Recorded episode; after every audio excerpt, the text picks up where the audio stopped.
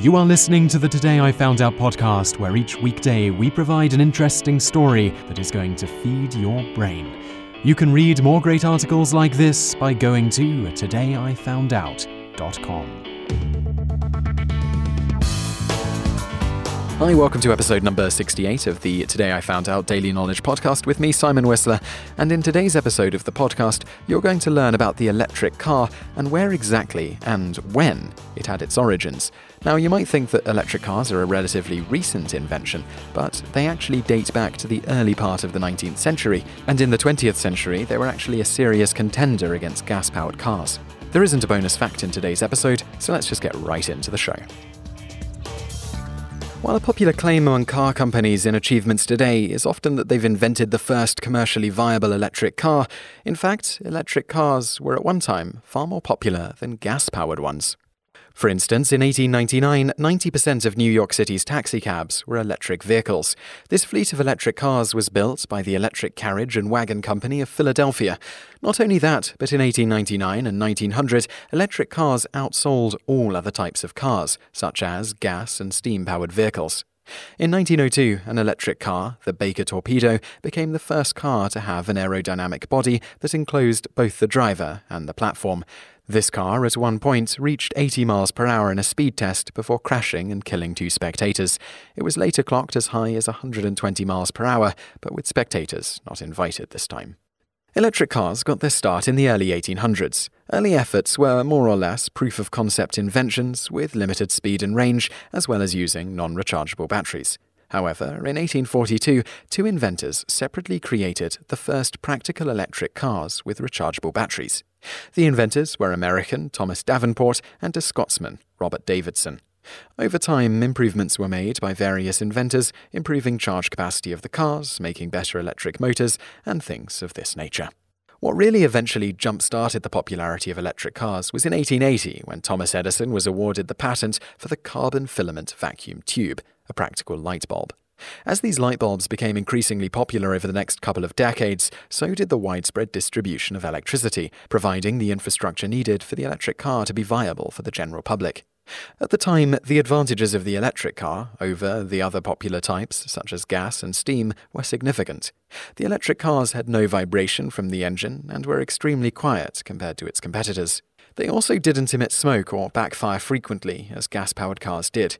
They were also ready to go right when you sat in the car, unlike gas powered cars that needed to be cranked by hand to start. That was not only difficult, but could also be dangerous. Steam powered cars, on the other hand, at the time took 45 minutes to get going on cold days. The other large advantage with electric cars was not having to change gears, which was a hard thing to do in early cars, but something that wasn't necessary in electric cars. The only real advantage that gas powered cars had at the time were the long ranges that they were capable of, with larger tanks and the ability to fill up quickly when the tank was empty. However, because at the time there weren't a lot of well developed roads for cars to drive on safely, most people only drove cars in cities anyways, rarely travelling long distances for normal usage of cars. Notable popular electric cars of the 1900s were the Columbia Runabout, which could go 40 miles on a single charge and run at average speeds of 15 miles per hour, which wasn't that bad at the time, the 1914 Detroit electric car, which had a range of 80 miles on a single charge and was the favourite car of none other than Clara Ford, Henry Ford's wife. He bought the car for her, despite the fact that at the time his company was presently breaking the balls of the electric car industry.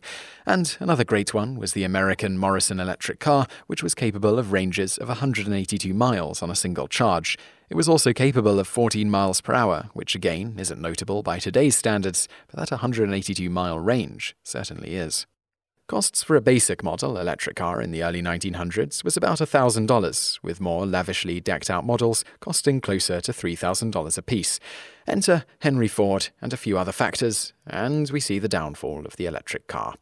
By 1915, Henry Ford, due in part to his innovative assembly line construction and other organizational and technological advances, was able to offer his cars at a base price of around $500 apiece, equivalent to about $10,000 today, which made it affordable for even average people, something that had never been the case before with cars.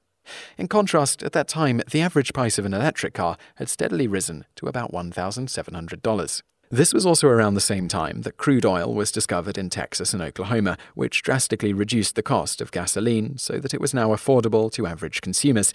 In addition to these factors, Charles Kettering invented the electric starter, which eliminated the need to hand crank gas powered engines. Roads began expanding, spurring the need for greater range that only gas engines could provide at the time. This was not only because of the range factor, but also because gasoline cars were now becoming significantly faster than electric cars.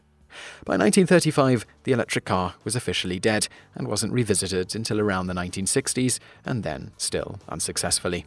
To date, all attempts to create a commercially successful fully electric car have ultimately failed in the long haul, though that appears to be about at an end with cars like the Tesla Model S, among others. You just listened to an episode of the Today I Found Out daily podcast. Tune in every weekday for another great episode, or find more articles at todayifoundout.com.